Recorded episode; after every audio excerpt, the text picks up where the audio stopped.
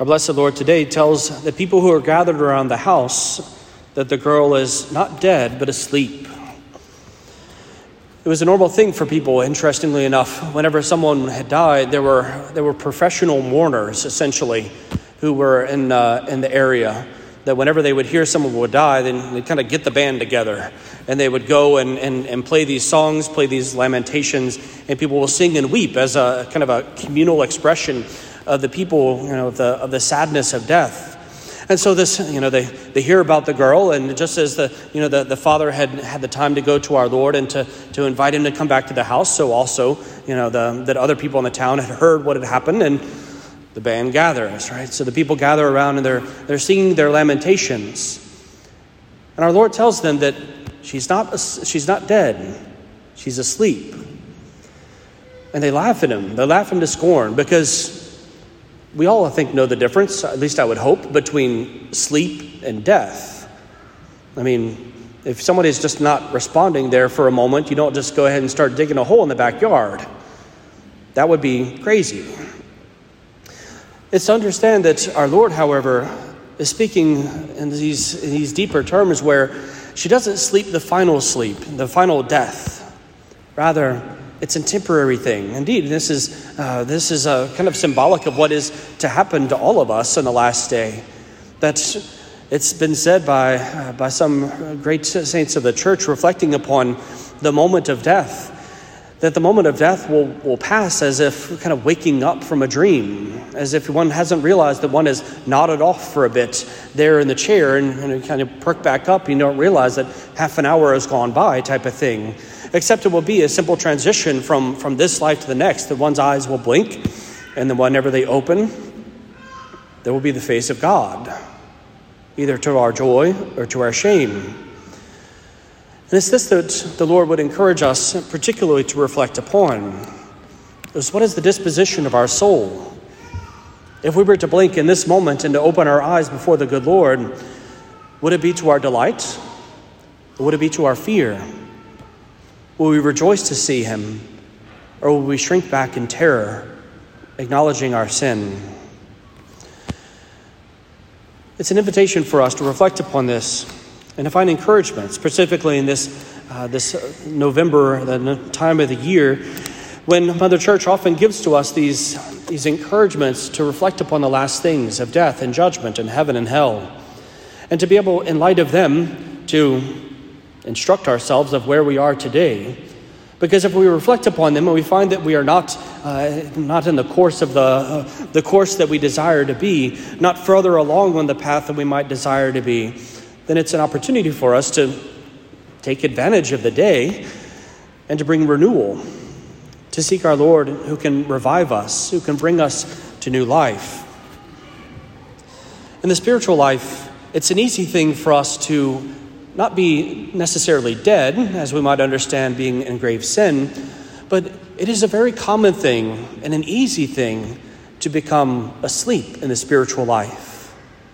To be asleep in the sense that we've become rather lukewarm, that we're not on fire, blazing with the love of Christ, the love of charity of our Lord. That the things that we do in the past that have been done with great fervor or with great kindness or great intention perhaps simply become rhythm, routine, normalcy, external gestures that at one point they meant a great deal to us, but now perhaps have kind of, this is just what we do. It's what we respond. It's the words we say. It's the thing that we do because when prompted, we Catholics are really good at making a response. Is to ensure that we don't simply allow that to remain the case with our soul not to allow the, the state of our soul to be lulled to sleep by the things of the world, not to be lulled to sleep by a willingness to set prayer aside so as to be busy about the things of the life around us, not to be asleep by hearing the Word of God but becoming deaf to it by simply dismissing it in some manner as, oh, yes, I've heard this before but not allowing it to be spoken to our hearts with the richness which it requires. To not allow ourselves to be lulled to sleep in the Spirit by receiving Holy Communion unworthily in a manner not, not of receiving it in grave sin, but of receiving it with a, a lack of attention paid to who it is that we receive and what it is that it is doing to our interior life. Is to ensure that we are attentive to these things, that we understand why we do what we do, for whom we do the things that we do, and by whose grace we are able to do them. Is to be mindful of the good Lord, in short, and the things that we do to live our faith. And not to be caught up in, again, the worldly things, a worldly view of things, a worldly assessment of things, but to seek and to strive to view all things with that heavenly vision which St. Paul exhorts us today. Again, it is imperative that we remember why we do the things we do and continue to be attentive to it. Of course, we can go with many things, and you know, even in the liturgy itself, sadly, there are moments where things that are done throughout the liturgy, little gestures here and there, can be done. And you know, why do you why do you do it that way? Well, it's the way the book tells me to do it. Okay, there's merit in obedience, right? But there is something much more that should be at stake there that each of the gestures of the sacred liturgy has a spiritual meaning, has a spiritual significance to us. And if we simply allow them to become exterior observations, where we simply do it because that's what the book says to do, if we pray these prayers because that's what the book says to pray, to make these, to respond with these words because that's what the book says to do, then we may well be missing the most important piece, which is the orientation of our hearts and minds to those gestures, to those words is to ensure that we remember these things and be attentive to them. And so, five simple ways that I would suggest for us to do this to be revived in spirit, if indeed we found that we may have fallen asleep a bit spiritually. First is to ask for the grace. We can't get what we can't ask for. In so many ways, very often the Lord desires to give us a particular gift or grace but He's just waiting for us to ask for it. He's waiting for us to turn to Him and to seek what, what is missing, rather than to try to provide for it, uh, provide it for ourselves. Instead, to look to Him and to cry out to Him in faith and in trust. And this act of faith, this act of trust, just like the act of faith of the woman in the gospel, as well as the as well as the man who comes to, to request healing and resurrection for his daughter. In living that faith and asking for the grace, the Lord is able to respond and bring renewal to us. So if we have grown lukewarm, pray the Lord to make us hot or cold as we ought to be, not somewhere in the middle. There's also to do things a bit differently, perhaps.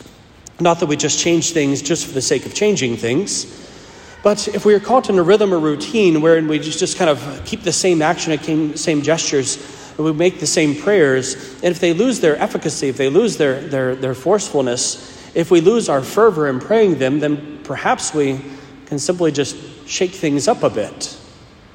To pray a different prayer, to pray in a different place, to respond in a different manner, different bodily gestures. To be able to, to you know, if we, if we pray typically, you know, seated in a nice comfy chair, how about kneel for, kneel for a while? If one comes into the church or in a chapel, you know, might as well lay prostrate on the floor before the good Lord sometime.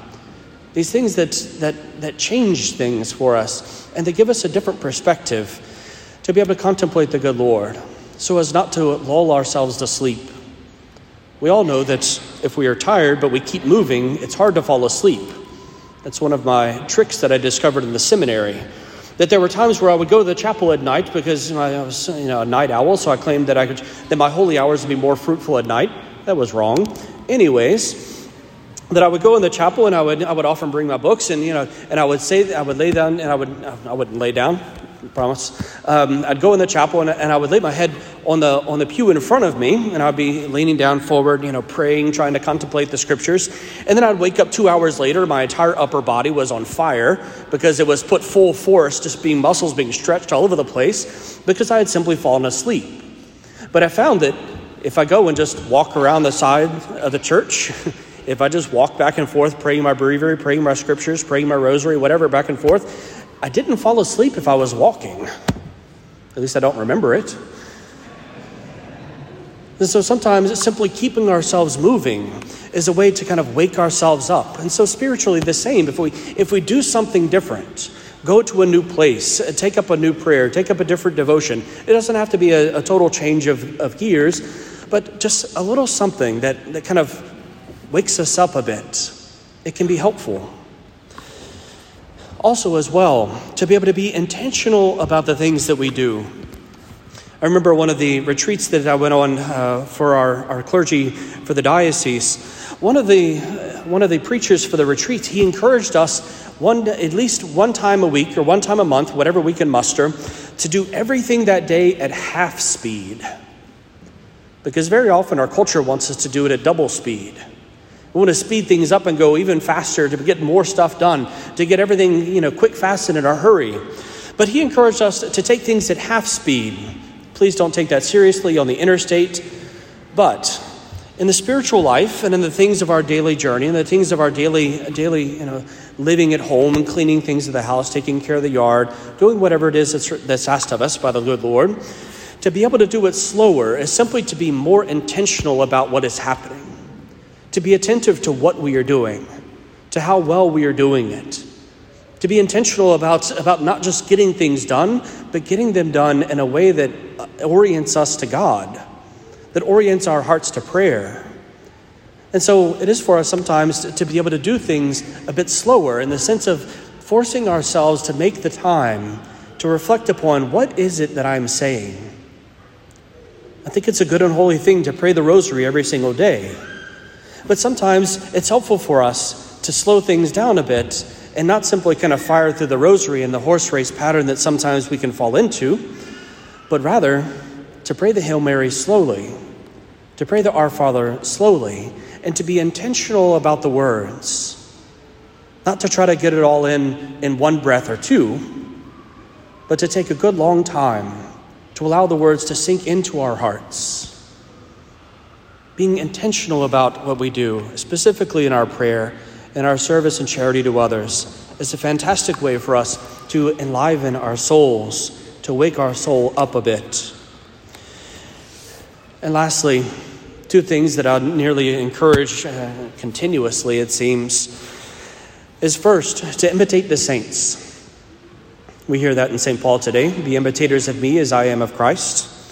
So, indeed, for us to, to look to the saints, to imitate them, because they are examples for us, because they too have lived a life like we have lived. They too have had normalcy and just the, the daily grind, and yet they continue to, to be purified and perfected by the grace of the Lord. And so, it's good for us to look to the saints, to imitate the saints, which is simply to say that we should read the lives of the saints and the writings of the saints.